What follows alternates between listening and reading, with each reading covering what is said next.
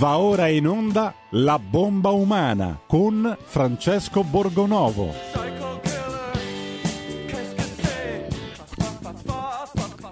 Radio R P L, diamo subito la linea a Francesco Borgonovo per parlare con lui. Zero due sessantasei venti trentacinque ventinove. Inviate fin d'ora invece i vostri WhatsApp al numero tre quattro sei sei quattro due sette sette cinque sei. A te la linea, Francesco. Eccoci, buongiorno, buon ultimo giorno di settimana. Anch'io raccolgo l'appello che ha fatto prima, non ho sentito prima da parte di Ugo Volli: se volete sostenere R P L abbonatevi, eh, andate sul sito, scaricate l'applicazione, insomma cercate di partecipare a questa radio che ancora rimane una delle poche, eh, sempre, sempre minori voci di libertà che ci sono in Italia, quindi anche questo è il mio appello, se volete, eh, a, ad aiutare R P L, che poi eh, è, la vostra, è la vostra radio, prima ancora che la radio di chi la fa, è la nostra, di eh, noi che conduciamo qualche programma o insomma gestiamo qualche spazio, perché senza gli ascoltatori poi noi possiamo parlare finte volete, ma non serve a niente. Quindi sostenete R P L, andate sul sito, andate sull'applicazione, potete risentirvi anche le puntate precedenti e commentare, scriverci, insomma eh, cercare di vivere questa bella radio insieme a noi, anche perché è importante oggi più che mai avere delle voci di libertà, visto che quello che si legge sui giornali non è proprio confortante. Eh, io guardo l'apertura del Corriere della Sera oggi: Green Pass, limiti ai Novax, più restrizioni nella vita sociale, la durata del certificato verde è ridotta a nove mesi. C'è addirittura una surreale intervista di Federico Fubini e Ornella Barra eh, delle farmacie W B A o W B A, non so come si pronunci, che dice: ora l'Italia è un modello contro il Covid. Cioè, noi siamo, dobbiamo essere sempre in, in portabandiera del, delle cose più allucinanti, no? Quelli che arrivano prima a fare delle cose assurde, eh, nello caso specifico nella discriminazione di una categoria di persone per cui non esiste l'obbligo vaccinale, non esiste, è un loro diritto, è un loro diritto, sono tra l'altro una piccola minoranza di persone e, come ha detto il professor Crisanti, lo ha detto da Lilli Gruber, lo ha detto ieri, ero presente anch'io all'Area che tira, lo dice oggi nelle interviste, cioè eh, dice una cosa che tutti sapevamo, che è chiarissimo, cioè il problema dell'aumento dei contagi non dipende dai Novax, non dipende dai Novax, dipende evidentemente dai limiti che ha il vaccino o questo vaccino o farmacogenico, come lo chiamano alcuni eh, studiosi, professori ordinari di varie università italiane che hanno scritto questa lettera undici che abbiamo pubblicato oggi sulla Verità. Sono undici persone che il problema non è dire questo è un, un farmacogenico perché c'è il complotto, no, c'è una differenza tra un vaccino che immunizza, che magari ti fa dei richiami, e un farmaco che tu prendi, che ti può proteggere, può limitare i danni, ma eh, va testato in maniera diversa, ha una funzione diversa, ha delle durate diverse e soprattutto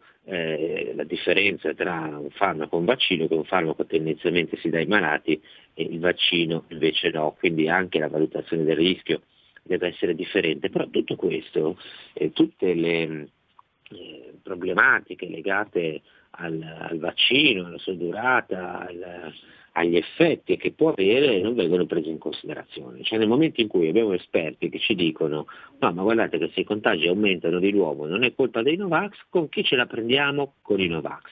È veramente eh, davvero, io assisto certi giorni a scene al limite del, dell'umana comprensione, anzi forse anche oltre. Facevo l'esempio di Crisanti, io ieri ho partecipato assieme a lui a una puntata dell'Area che tira condotta da Myrta Merlino sulla sette, e eh, Crisanti ha detto una serie di cose, tra cui anche eh, ha, es- insomma, ha espresso anche contrarietà alle manifestazioni no Green Pass, e perché ha detto una cosa che già sappiamo, cioè che se ci si assembra senza mascherina, tutti insieme le possibilità di, di, di, di spargere il contagio sono più alte, grazie.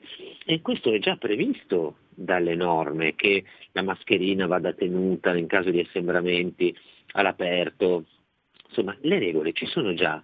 Ma la domanda è: perché queste persone vanno a manifestare? Queste persone vanno a manifestare perché il Green Pass impedisce loro di lavorare, perché è vero che possono andare con un tampone, ma fatevi voi, pagatevi voi due o tre tamponi alla settimana, per una famiglia normale comincia a diventare un po' oneroso. E allora questo è uno dei motivi per cui vanno in piazza.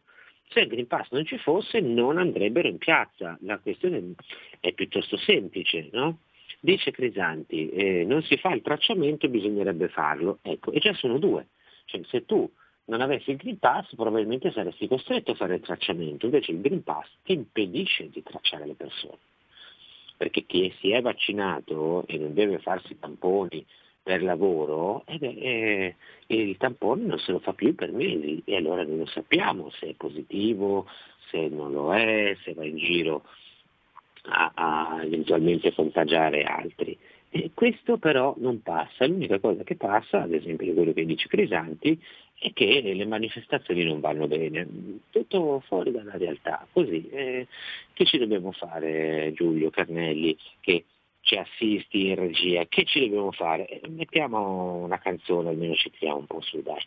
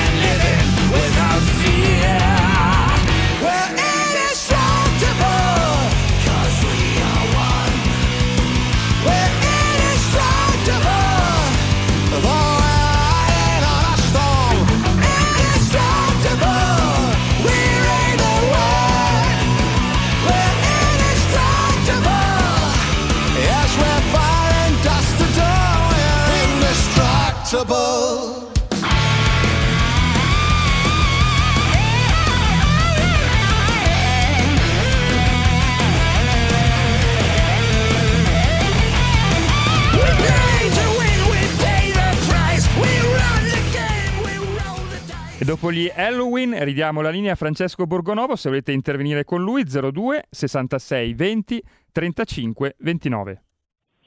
Sì, nel frattempo sono arrivati dei WhatsApp, eh, ci scrive Corrado, metalmeccanico da Treviso, dice sì, io mi pago i tamponi, sono operaio, mia moglie è disoccupata, non dico altro. Ecco, questa è la condizione in cui mettiamo persone che eh, esercitano il loro diritto, peraltro senza che insomma, queste siano necessariamente più pericolose di chi invece si è vaccinato. Eh, se volete eh, telefonate prima che eh, arrivi il nostro ospite. Oggi ritorna, è un grandissimo ritorno, ritorna con noi Paolo Barnard, che come sapete eh, ha scritto un libro di inchiesta molto molto bello, eh, eh, è veramente una cosa di livello internazionale, perché si occupa del, dell'origine del virus, eh, del virus cinese e, e quindi insomma mh, andremo dentro di nuovo questa vicenda che l'altra volta, qualche puntata fa, abbiamo affrontato, ma ci sono ancora tanti tanti dettagli da, da raccontare. E, e nel frattempo eh, io proseguo. Ah, ecco, siamo già con le telefonate, eh, io proseguiamo a, a commentare questa situazione attuale e le nuove restrizioni che ormai è chiaro, arriveranno per i non vaccinati. Intanto leggo questo WhatsApp di Gino e Maria da Sacile Ostia, che non so dove sia, o se si chiama Maria Ostia, vabbè, comunque fa lo stesso, Gino e Maria, va bene così. Ma la Cina, vera untrice colpevole di questo virus, nessuno la citola in colpa per la sua responsabilità, ecco, ecco, adesso ci arriviamo, ci arriviamo con Barnard, ci arriviamo. Allora, buongiorno, sentiamo la prima chiamata. Buongiorno, sono Giorgio da Monza. Eh, volevo dire che eh, bisogna avere un po' di comprensione per queste persone, anche questi poveri giornalisti che hanno passato tutta l'estate a magnificare il dio vaccino, perché ieri in Inghilterra, per fare un esempio soltanto, ci sono stati oltre quarantamila contagi e duecento morti. Quindi di fronte al fallimento della campagna vaccinale più o meno in tutta Europa, questi qua devono incominciare la loro arrampicata sugli specchi. Però ha, hanno, ha sbagliato anche lei quando ha detto che l'Italia non è la apripista, non è il campione mh, nel, nel campo dei vaccini, perché noi in passato siamo stati eh, capostipiti e, e diciamo eh, precursori, questo è il termine esatto, in molte cose. Se ci pensa bene, nel millenovecentoventidue Mussolini fece la marcia su Roma e col colpo di Stato prese il potere per vent'anni. Il buon Hitler, molto più cattivo, Eh, ha aspettato undici anni, cioè nel trentatré, prima di fare quello che ha fatto, e non ha mai fatto mistero Adolf Hitler di essersi ispirato agli italiani. Le sue camicie brune sono un'imitazione delle camicie nere di Mussolini. E poi abbiamo fatto anche da esempio per la Spagna di Franco e per il Portogallo e per un mucchio di dittature che in quel periodo eh, eh, vennero fuori in Europa. Quindi sì, noi siamo discorso, veramente i precursori. Il discorso è chiaro, guardi, però io penso che questa roba, sinceramente, quello che stiamo vivendo oggi, l'ho già detto altre volte, con il fascismo, con i fascismi non c'entri assolutamente nulla, sono diverse le condizioni storiche, sono diverse, peraltro eh, i fascismi e il nazismo vanno al potere in modo diverso, perché Hitler viene eletto, eh, viene, va al potere tramite elezioni, e invece il fascismo in Italia si afferma in modo diverso, poi gestisce una, un regime, come mostrano gli studi di De Felice, almeno per i primi dieci anni, molto, molto diverso. Io non penso che, che proprio sono circostanze storiche diverse, credo che sia anche fuorviante eh, il paragone con il fascismo o il nazismo, primo perché è controproducente, perché è evidente che oggi non ci siano i campi di concentramento, e eh, così come non ci sono i gulag, e quindi tirarli, tirarli in ballo, paragonare, eh, dire che insomma, siamo esattamente come allora, Non è, non è proprio giusto. So che faccio arrabbiare qualcuno quando dico queste cose, ma io sono convinto che sia controproducente fare questi, questi paragoni, perché l'Olocausto o la deportazione in Siberia oggi, grazie al cielo, grazie al cielo, non ci sono, non ci sono, quindi ehm, è una cosa diversa, è una forma di autoritarismo, secondo me anche alla fine si può definirla tecnicamente una forma di dittatura, ma di segno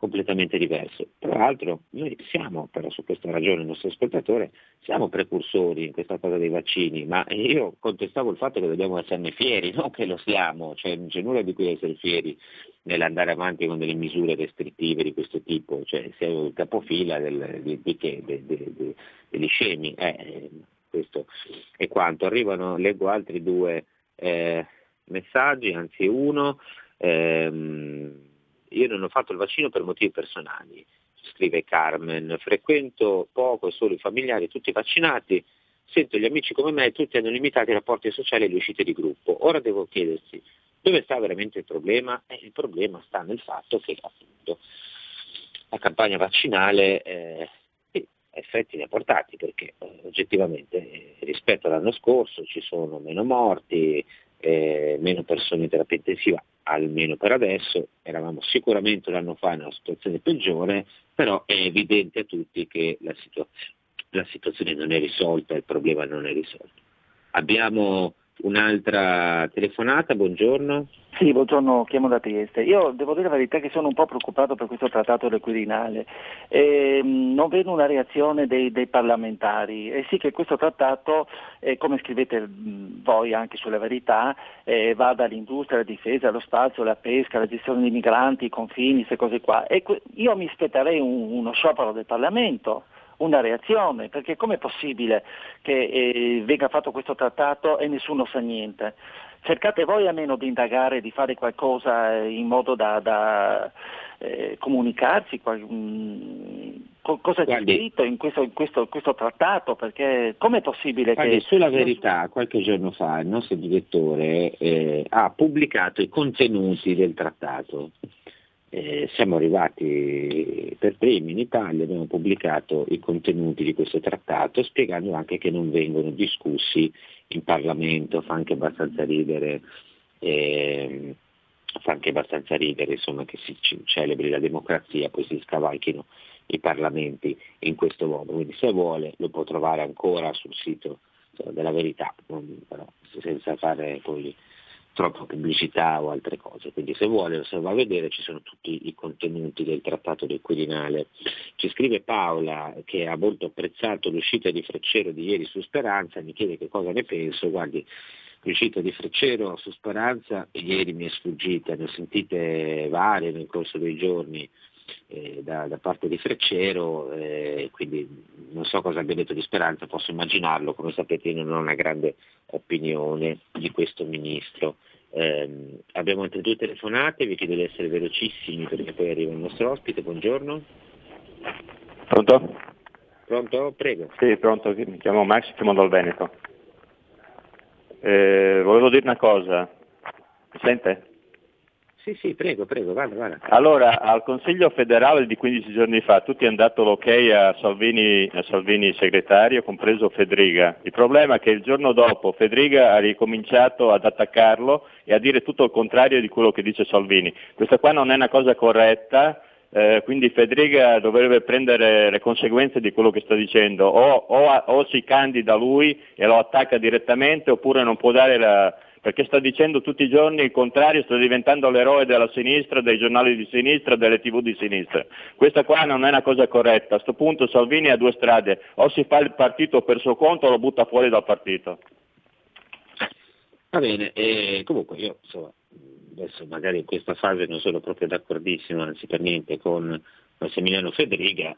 Penso che sia anche normale che nei partiti ci siano eh, delle posizioni diverse, che si discuta anche pesantemente, un governatore vede la situazione diversamente rispetto a qualcuno che sta eh, in Parlamento a capo di un partito. Io penso che sia anche abbastanza normale, così come dentro un governo ci sia la dialettica, questa è la politica, poi insomma ci può non piacere, come ho detto io non sono molto d'accordo con quello che ho sentito dire a Fedriga, anzi proprio per nulla, per nulla, eh, spero che queste divergenze si ricompongano e soprattutto spero di non sentire più certi appelli liberticidi che non mi piacciono. Un'ultima telefonata, buongiorno. Buongiorno a lei, mi chiamo Rosa e sono vicino a Crema. In aprile ho fatto l'AstraZeneca e mi è venuta una paralisi bifacciale. Che cosa c'è per chi è danneggiato dal vaccino? Ecco, a me dispiace, mi dispiace molto che abbia avuto questo effetto avverso. Eh, la prima cosa che il suo medico dovrebbe fare è segnalare questo evento. Purtroppo chi è stato danneggiato, subito danni, è molto difficile Ottenere, eh, ottenere qualcosa, perché prima bisogna dimostrare la correlazione, cosa che non è per nulla facile. Poi come sapete eh, le case produttrici hanno firmato una manleva sostanzialmente dei contratti dell'Unione Europea e eh, chi fa il vaccino, forse anche giustamente, insomma il medico, il singolo medico mica ha la responsabilità, eh, è sgravato da responsabilità. Quindi è veramente estremamente complicato. La prima cosa da fare però è segnalare al proprio medico e fa- controllare che egli segnali il caso avverso e poi sperare che sia dimostrata la correlazione e dopodiché lasciare le dita e, e sperare che prima o poi qualcuno rinsavisca. Eh, l'ultima telefonata, buongiorno. Sì, buongiorno dottor Borgonovo. Un secondo in più per favore perché la torna un po' lunga. Allora, quattro anni fa eh, la signora Lorenzin con i suoi decreti ha ridotto eh, le visite mediche. Così ho scoperto a pagamento di avere un tumore. Mi hanno tolto due terzi di stomaco. Punto. Veniamo ad oggi. Eh, a novembre del duemiladiciannove faccio la polmonite, vado in ospedale, mi curano immediatamente, sono, sono entrata alle cinque meno un quarto, alle otto e mezza ero già a casa guarita, guarita con le cure naturalmente da fare. Benissimo. Arriva il vaccino, mio marito fa il vaccino, mio figlio fa il vaccino, io mi sono rifiutata. Mio marito adesso sta facendo la rieducazione perché dopo il vaccino gli è venuta una tromboflavite alla gamba e un ictus. Ha fatto quindici giorni d'ospedale, adesso sono, è la seconda settimana che è rieducazione. Mio figlio invece ha avuto una, un ascesso gigantesco, ha già fatto due risonanze magnetiche e non sanno ancora che cos'ha. Allora, questi sono eventi avversi che non vengono segnalati perché... E eh, vabbè, cioè, avrà avuto la pressione alta per cui l'ictus è giusto. Contemporaneamente a mio marito c'erano altre due figlie di due signore ricoverate per lo stesso motivo. Allora, queste, questi eventi non vengono segnalati, ma sono tantissimi. Ma guardi, ci sono, allora, diciamo una correttamente, intanto anche qui eh, mi dispiace molto della, della situazione, questi eventi devono essere segnalati. Addirittura l'AIFA ha fatto un appello per segnalare gli eventi avversi. Se un medico non segnala questi eventi commette una cosa gravissima, sbagliata, condannabile, criticabile, dovrebbe essere anche punibile, perché questi eventi vanno segnalati. Segnalare questi eventi è la base della farmacovigilanza, si fa del male a tutti se non si segnalano, quindi se un medico vi risponde ma no, ma cosa volete, non è provato, voi gli dovete rispondere no, lei non si azzardi neanche a dire una cosa del genere, lei adesso lo segnala perché non è lei a stabilirlo, c'è un algoritmo dell'AIFA che stabilisce quali sono gli eventi avversi e le persone che li subiscono hanno diritto all'aiuto dello Stato, questo è una cosa eh, vergognosa che non ci sia. In Italia continuiamo a segnalare, questo è vero, troppo poco, e in altri paesi le stesse case farmaceutiche ne segnalano di più, questa è una cosa a cui bisogna assolutamente porre rimedio. Se voi sentite uno che vi dice no ma non c'entra niente, voi dovete farlo segnalare questo evento, perché è la cosa giusta da fare, da qualunque prospettiva, Novax, Provax, Sivax, quel che vi pare. Deve segnalare. Adesso noi andiamo un attimo in pubblicità, poi sono arrivati tanti, tantissimi eh, messaggi e il nostro ospite è già collegato, quindi trenta secondi e ritorniamo. In quanti ti promettono trasparenza, ma alla fine ti ritrovi sempre con il bollino rosso e non puoi dire quello che pensi. R P L, la tua radio. Non ha filtri né censure, ascolta la gente e parla come la gente.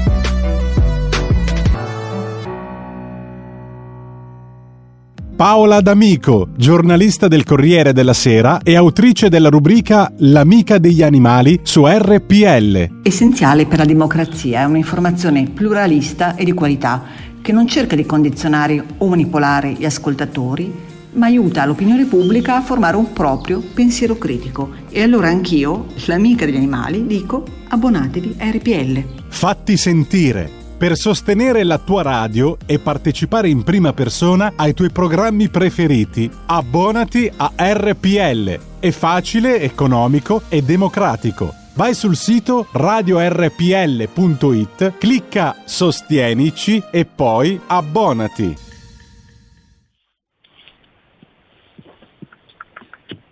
E allora siamo ritornati.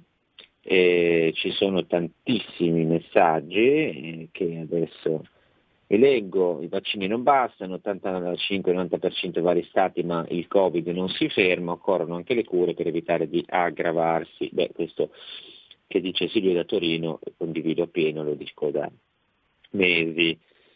Eh, Marila che ci scrive: si dà per scontato che la situazione Covid di oggi sia migliorata per via delle vaccinazioni. Nessun dubbio sulla possibilità che il virus sia mutato in qualcosa di meno aggressivo seppur contagioso? Io questo eh, non glielo so dire, io riporto i dati. Eh, vediamo che la situazione migliora l'anno scorso, scopriremo credo nei prossimi mesi qual è la situazione reale, oggi c'è parecchia confusione. Ma nel frattempo noi abbiamo già collegato al telefono, lo ringrazio di essere eh, qui con noi eh, la mattina, perché so che lui lavora eh, tantissimo per seguire le sue inchieste. È un graditissimo ritorno, perché eh, insomma, ha scritto veramente, veramente un bel libro che dovrebbe essere, eh, come dire, secondo me bisognerebbe parlarne di più sui giornali, in televisione, eh, un po' ovunque. Si chiama L'origine del virus, lo pubblica Chiare Lettere, è firmato da Paolo Barnard, che già avete Eh, che già conoscerete, ma che avete avuto già occasione di sentire qui da noi, con Stephen Quay e Angus Daglish, le verità tenute nascoste che hanno ucciso milioni di persone. Io vi ricordo che se volete vedere Paolo Barnard di persona, volete comprare il libro, farvelo firmare, volete fargli delle domande, a Milano, a Milano in via Mosè Bianchi novantaquattro, alla Sala Cremonesi, domenica ore diciotto, domenica ore diciotto, al PIME, che è il Pontificio Istituto di Missioni Estere, che ospita spesso degli eventi, Paolo Barnard presenterà questo libro assieme a Edoardo Rosati. Buongiorno Paolo. Buongiorno. Allora, noi l'altra volta siamo entrati un po', eh, un pochino, perché poi è pieno e ricchissimo eh, di dettagli questo tuo libro. E prima ci chiedeva un'ascoltatrice appunto del ruolo della Cina. Allora, per riprendere un attimo eh, le, le fila del discorso, eh, tu, adesso io vado con l'accetta, tu nel libro però ci, ci fai vedere, ci fornisci delle prove del fatto che questo virus certo che ha un'origine cinese, e viene da lì, e sulla questione non si è indagato abbastanza. Allora ti chiedo di riprendere un attimo il tema, poi ti faccio delle domande più specifiche una volta che abbiamo rinfrescato la memoria. Beh, la storia evolutiva, eh, questo fa parte del, di un racconto scientifico dei miei due coautori scientifici. La storia evolutiva di questo virus non lascia nessun dubbio che si tratti di un virus non solo eh, ci, proprio cinese, nel senso di Eh, eh, nasce in, in Cina, ma di un virus che non si è evoluto naturalmente in Cina, perché la, l'evoluzione eh, della, eh, di, una, di, un, di, un, di, un, di un microbo come, come un virus lascia delle tracce molto molto precise, facilmente trovabili, cioè lascia dei cugini, degli antenati, lascia delle infezioni asintomatiche che si ritrovano nei campioni di sangue in qualsiasi ospedale abbia trattato dei pazienti nel periodo precedente, si trovano, ma si sono sempre trovati con tutti i virus. Guarda caso, questo è l'unico virus che si ricorda nella storia recente che non ha lasciato nessuna traccia dietro di sé, come se fosse stato eh, calato dal cielo un giorno e da quel giorno ha cominciato a infettare gli esseri umani. Eh, questo succede in Cina, la mancanza di tracce Eh, dell'esistenza naturale, dell'evoluzione naturale di questo virus sono tutte in Cina. Le prove della, dell'elaborazione in laboratorio eh, di, di un lungo lavoro di esperimenti scellerati che si chiamano gain of function, e lo ripeto che non vengono fatti solo in Cina, ma in questo caso si tratta di coronavirus studiati in Cina, le, le tracce di queste manipolazioni ci sono tutte, sono state trovate, sono state viste e vengono dal laboratorio di Wuhan, dove lavora la famosa Batwoman, la scienziata Zhengli Shi, eh, sotto il controllo eh, totale, già dalla prima della pandemia, dell'esercito cinese. Eh, questa scienziata a un certo punto ha rilasciato qualche mese fa delle interviste eh, per smentire, insomma, che...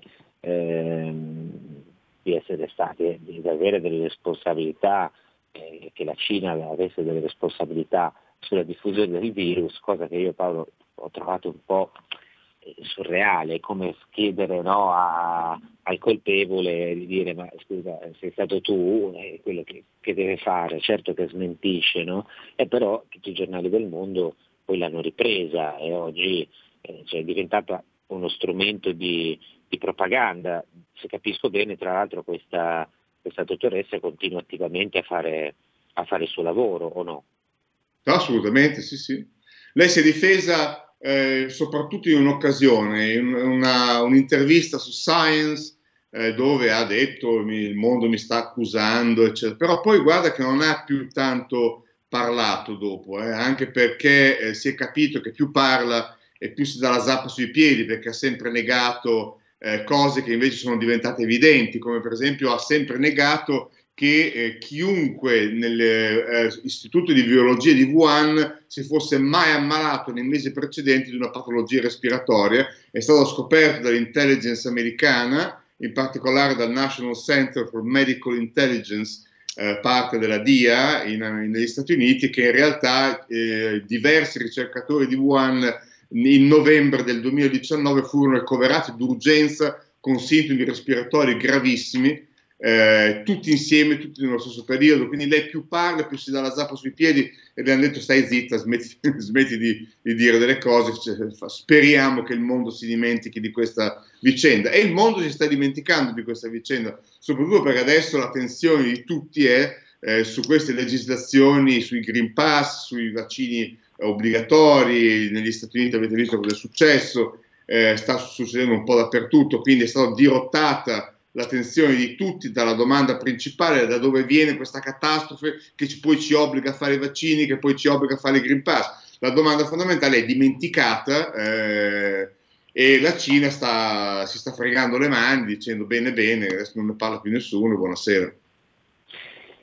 Ecco, non tutti se ne sono dimenticati, eh, qui in Italia non se ne parla, ma qualcuno negli Stati Uniti eh, la cosa se la ricorda. Eh, tu già l'altra volta hai citato il ruolo di Anthony Fauci, eh, uno del gran visir, no, della, della risposta alla pandemia a livello mondiale, eh, perché tu spieghi che anche gli Stati Uniti hanno avuto un ruolo, nonostante eh, tu che non sei certo un uomo diciamo eh, di, di, di destra o in qualche maniera ricollocabile insomma, in una cultura sovranista, populista, quello che, che che volete, insomma, nel, nel senso negativo del termine, eh, tu hai spiegato, insomma, hai preso un po' le difese nel libro di Donald Trump, invece fai vedere qual è stato il ruolo di Anthony Fauci. Ecco, qualche giorno fa, all'inizio di novembre, eh, Fauci ha avuto una polemica anche abbastanza decisa con un personaggio molto noto negli Stati Uniti, che è il senatore Rand Paul, che è un libertario, no? Un, uno di questi eh, di pensatori politici che rientrano nella corrente dei libertarians. Ecco, ci puoi spiegare un po' che cosa è successo e qual è stata la polemica che riguarda proprio quello che tu hai detto prima, cioè questo gain of function? Ma guarda, eh, la prima cosa che devo dire è che io, tu mi hai definito un uomo non certo di destra, ma sai, io eh, eh, ormai da diversi anni a contatto con questa sinistra, eh, mi ritrovo ogni giorno ad aprire bocca con conoscenti, amici e nella mia professione dire cose di destra, l'ho già detto anche nell'altra puntata. Eh, questa è una sinistra talmente infame, talmente ridicola e talmente chiusa in una crociata isterica eh, di, di, di censura intellettuale del libero pensiero che Eh, uno come me viene preso a spintoni e buttato completamente a destra. Quindi allora, quello che è successo eh, in, uh, in, um, in America è abbastanza, è anche molto più complicato e peggio di quello che hai detto.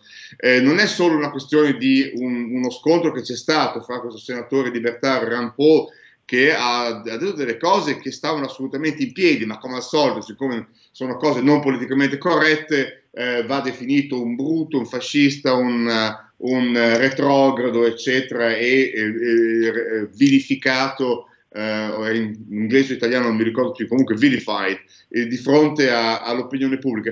La, la cosa che è successa è anche eh, molto peggiore. Anthony Fauci ha chiaramente mentito eh, di non aver mai, dicendo di non aver mai finanziato la gain of function, cioè questi esperimenti scellerati che creano dei virus micidiali eh, usando eh, le spine dorsali di virus che sono già di per sé pericolosi. Um, e poi è stato smentito uh, perché uh, il Congresso degli Stati Uniti ha chiesto ufficialmente al National Institute of Health, di cui Anthony Fauci fa parte, di avere uno statement eh, preciso su questa vicenda, e eh, il vice direttore generale Tavac ha dovuto ammettersi in effetti alla gain of function, poi noi l'avevamo finanziata per diversi milioni di dollari, sono un totale undici milioni di dollari portati in Cina col permesso di Anthony Fauci, da il, il portaborse di Anthony Fauci, che è Peter Daszak. Ma la cosa che poi è successa, e avevo già accennato a questo nella puntata precedente, è ancora peggiore perché eh, poi a, que- a questo punto eh, eh, il Peter Daszak, cioè il portaborse di Anthony Fauci, il presidente di questa O N G chiamata Eco Health Alliance, eh, visto, eh, visto il fatto che eh, l'N I H ha dovuto ammettere che portava i soldi a Wuhan, a questo punto ha detto: beh, sentite, se, se io devo essere il capro espiatorio di una storia sordida che ha visto Anthony Fauci in controllo dei soldi, consapevole di dove andavano i soldi, assolutamente eh, eh, colpevole nell'aver evitato due veti presidenziali, Obama e Trump, perché anche Trump aveva cercato di fermare i finanziamenti alla, alla Gain of Function in Cina. Dico, se devo passare io per capro espiatorio, adesso pagarla per tutti, eh, muore a Sansone con tutti i filistei, e ha tirato fuori documenti che provano che Anthony Fauci sapeva assolutamente tutto. Nel duemiladiciotto già eh, Peter Daszak gli aveva detto: guarda che stiamo finanziando una, la Gain of Function, non solo, gli aveva detto anche informalmente: stiamo finanziando la Gain of Function con un virus, un coronavirus molto più pericoloso di quello che poi è uscito sarà, e diventerà il pandemico, cioè il famoso MERS che è uscito mh, di, diversi anni fa, Eh, e che ha una mortalità eh, del trentacinque per cento dei casi. Ora voi pensate che il nostro coronavirus, chiamiamolo nostro coronavirus, ha una mortalità che va dall'uno al tre per cento dei casi. Il MERS là, dal, ha una mortalità che ha il trentacinque per cento, e loro finanziavano quei soldi di Anthony Fauci con la consapevolezza di Anthony Fauci, finanziavano Gain of Function anche sul MERS. Allora, eh, lì si è aperta, si è aperta un, quello che loro chiamano una can of worms, cioè una, un barattolo di vermi, sono usciti tutti i vermi, e eh, il, il, il, il sito di indagine, eh, il notissimo sito di indagine di Intercept, ma anche eh, Zero Hedge, hanno titolato eh, Peter Daszak ha buttato Anthony Fauci sotto all'autobus, perché adesso ha detto basta, mi sono rotto le balle, ho deciso di parlare, diciamola tutta. Fauci è dentro fino al collo a sta storia, eh, come, co- come noi abbiamo scritto nel libro, perché poi peraltro tutti questi documenti che sono usciti dopo la pubblicazione del libro erano perfettamente rintracciabili nei, per, nelle, nelle gare di appalto, nei finanziamenti che noi abbiamo pubblicato nel libro, che Peter Daszak chiedeva ad Anthony Fauci e che Anthony Fauci firmava. La, c'era scritto Gain of Function, c'era scritto pre, facciamo dei cloni infettivi di virus, c'era scritto pigliamo dei backbone virali e li modifichiamo per eh, fargli infettare i topi umanizzati. Infettare un topo umanizzato significa infettare l'uomo, perché il topo è, è reso umanizzato nelle cellule polmonari, quindi se un virus infetta un topo umanizzato vuol dire che infetta anche gli uomini. Eh, è scoppiato il panico in America. Mentre eh, Tabot faceva la sua testimonianza al congresso, un bravo impiegatino del, del, dell'N I H in America cambiava online la definizione di quella che l'N I H, quindi Anthony Fauci e anche Collins, eh, definiscono la Gain of Function. Prima la definivano eh, una, una sperimentazione che può portare un virus già patogeno a essere potenzialmente pericoloso per l'uomo. Mentre Tabor faceva la, la sua testimonianza al congresso, hanno, chiamato, hanno, hanno cambiato la definizione in eh, Gain of Function è prendere un virus e sperimentarlo per infettare l'uomo, cioè come se fosse possibile in un qualsiasi laboratorio del mondo, capito, prendere, non so, un, un condannato a morte, un prigioniero eh, dei campi di concentramento cinesi che sappiamo che esistono per gli Uighur, eccetera, e, e, e ficcargli dei virus in bocca, come se fosse possibile fare una sperimentazione del genere. È chiaro che l'America non avrebbe mai mai finanziato una sperimentazione definita così. Hanno cambiato la definizione per poter dire all'indomani del venti ottobre, testimonianza al congresso: ah, ma noi, no, no, ma guardate che noi ancora possiamo dire di non aver finanziato la Gain of Function. Insomma, si stanno coprendo di ridicolo.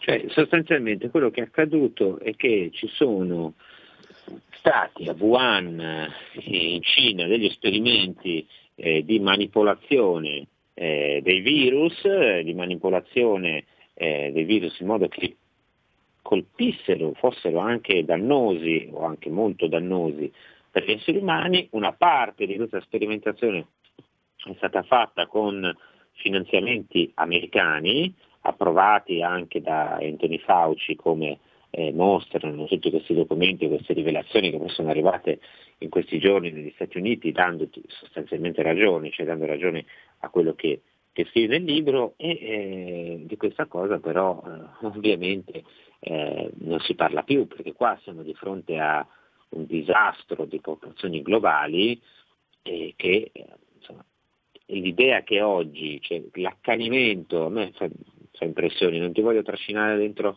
la polemica vaccino, non vaccino, perché guarda, ne abbiamo già abbastanza e, e, di, di, di accuse, bollini, cose, quindi ti, te ne lascio volentieri fuori.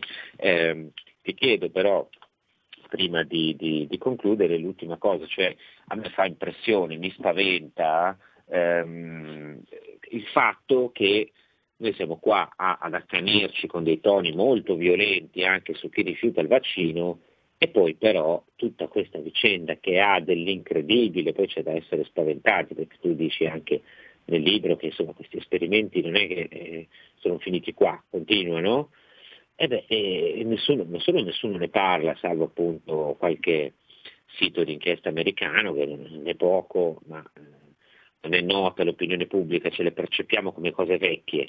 E soprattutto non si può dire nulla sulla Cina, cioè il Novax che non vale niente, non ha nessun potere, viene eh, assaltato. I cinesi invece massima protezione, poverini, abbracciamoli e mangiamoci i linguattini. Allora guarda, eh, vado molto rapido, eh, quello che è uscito in questi giorni, eh, in parte fra l'altro eh, con la pubblicazione proprio di un coautore del mio libro, il dottor Stephen Quay, Eh, sono state scoperte due cose, una, t- tutte e due di una, di una gravità incredibile, per dirvi il, il grado di scelleratezza di questi esperimenti. Il famoso Peter Daszak nel duemiladiciotto chiede al DARPA, che è il, la, parte del Ministero della Difesa americano, laboratorio di sperimentazione militare più avanzato del mondo, un finanziamento per fare una sperimentazione spruzzando degli spray, degli aerosol che penetrano la pelle dei pipistrelli per cercare di immunizzare i pipistrelli eh, contro questi coronavirus. Questo era il duemiladiciotto. Il DARPA, quando ha letto eh, la richiesta di, di Peter Daszak da parte di Zhengli Shi, la famosa Batwoman a Wuhan, ha riscritto a Peter Daszak dicendo: voi siete dei pazzi totali, queste sperimentazioni sono roba da, da, neanche da Frankenstein Science, proprio una, delle robe mai, noi non vi daremo mai i soldi per una roba del genere. Poi la seconda cosa è che si scopre che in campioni di sangue di ammalati di covid diciannove cinesi del dicembre del duemiladiciannove è stato scoperto un infectious clone, eh, che è un clone infettivo, che è, una, è un, di nuovo una manipolazione artificiale di, una, di un genoma virale del virus Nipah. Il virus Nipah è classificato dal Center for Disease Control degli Stati Uniti come bioweapon, come arma militare. Ora, quello che ci sta dicendo questa scoperta è che a Wuhan, come in altri laboratori, ma anche in America, per esempio a Fort Detrick negli Stati Uniti, si stavano facendo sperimentazioni in parallelo. C'erano delle catene di montaggio di sperimentazione, una era militare e l'altra era quella che ha creato il coronavirus che conosciamo. C'è stato una, eh, un incrocio, una contaminazione a incrocio Uh, di, uh, di, di, questi, di queste due catene di montaggio di virus, e poi una è finita nel corpo degli esseri umani. Ora, questo per dirvi che razza di follia si, fa in questi, si fanno in questi laboratori, eh, e, e varrebbe la pena di dire al mondo che oggi si sta occupando eh, a tutto spiano del cambiamento climatico che c'è una ottima possibilità che dal cambiamento climatico, a morire di cambiamento climatico non ci arriveremo mai, perché ci fanno fuori questi virus molto prima. Per concludere, volevo riprendere una cosa che ho sentito, c'è, c'è questa angoscia, questa ansia nel, nel, nei, nei tuoi ascoltatori, che io capisco benissimo, perché se una persona si fa un vaccino, peraltro si fa un vaccino perché è costretto da una legge che è politicamente infame, che è una legge che costringe ai vaccini senza eh, voler dire che noi costringiamo ai vaccini, ma se uno è costretto a fare un vaccino che dovrebbe essere scientificamente, però scientificamente, non politicamente, ma scientificamente una scelta dal mio punto di vista giusta, poi capita qualcosa di molto grave, si ammala un figlio, si ammala un marito, eccetera, e il medico di base dice eh no, ma quello tanto aveva la pressione alta e allora eh, gli veniva l'ictus lo stesso. Ora, Va detto che, prima di tutto, come tu hai sottolineato in maniera assolutamente egregia, questo è un medico da denunciare, perché questi, queste cose vanno segnalate anche se la persona aveva una storia di pressione alta, anche se una persona aveva una cardiopatia già in atto, vanno comunque segnalate. Ma la cosa che voglio dire, però, attenzione, è che, vedete, va spiegato al pubblico che non, non c'è nessun interesse da parte delle multinazionali del farmaco a creare dei vaccini che creano milioni di effetti avversi terrificanti e poi dover fare un lavoro pazzesco per tenerli nascosti, semplicemente perché non è possibile tenerli nascosti, non si riescono a tenerli nascosti. Nessuna casa farmaceutica seria si mette nelle condizioni di fare un virus che sanno crea dei danni pazzeschi per poi dover vivere per dieci, venti anni o trenta anni con delle spade di Damocle di cause per miliardi di dollari sulla testa. Questo non è possibile che sia avvenuto, quindi, per carità, reazioni avverse possono succedere con i vaccini, sono delle minoranze totalmente assolute, vanno tutte riportate, ma toglietevi dalla testa che una multinazionale come la Pfizer o la Moderna o l'AstraZeneca fanno dei vaccini sapendo che causeranno morti di qua, gente paralizzata di là, e poi dovranno passare il resto della, della loro vita per i prossimi cinquanta anni a nascondere le prove e a difendersi con avvocati a destra e a sinistra. No, questo non succede in scienza. E allora eh, noi siamo arrivati alla conclusione del, del nostro spazio. Eh, io ringrazio Paolo Barnard per eh, averci raccontato Eh, parte del suo libro, che vi invito, vi invito a comprare, a leggere, perché dentro ci sono veramente, a proposito dei, dei complotti, e eh, quelli sì che sono, come dire, brutte faccende ad altissimo, ad altissimo livello, per, eh, che vengono purtroppo insabbiate e coperte eh, dai media, che non se ne interessano abbastanza perché preferiscono parlare del de, de, de Green Pass, di Putzer e di queste di queste altre cose. Io vi ricordo, vi ricordo se volete eh, parlare, visto che oggi, insomma, per stare nei tempi eh, abbiamo chiuso le telefonate eh, e abbiamo cercato di farci raccontare da Paolo la situazione, vi ricordo che domenica ventuno, cioè questa domenica alle ore diciotto, al PIME, via eh, Mosè Bianchi novantaquattro a Milano, c'è la presentazione del libro L'origine del virus con Paolo Barnard ed Edoardo Rosati eh, all'interno del festival Book City. Quindi, se volete, andate lì, Paolo vi firma il libro, se lo comprate ovviamente, non se lo rubate, eh, ma potete anche così dargli una scorsa e vedrete che vi convince sul posto, potete fargli delle domande e ascoltare quello che ha da dire. Io ringrazio Paolo Barnard, ringrazio tutti voi all'ascolto, ringrazio Carnelli in regia, che insomma è sempre mio compagno in queste mattine, e ovviamente Carnelli, come dobbiamo concludere? Se grazie no... a voi, eh, Borgonovo, grazie molto. Grazie Paolo, grazie di nuovo. Eh, Giulio, come dobbiamo concludere se non con la nostra proverbiale piaggeria? Come lasciarci la casa mia? Tutti! È un bel direttore! È un bel direttore! Allora, sottomissione al grande direttore Cainarca, io vi saluto, vi auguro un buon fine settimana e vi raccomando ancora abbonatevi, abbonatevi e sostenete R P L. Ciao a tutti, a lunedì. Avete ascoltato La Bomba Umana.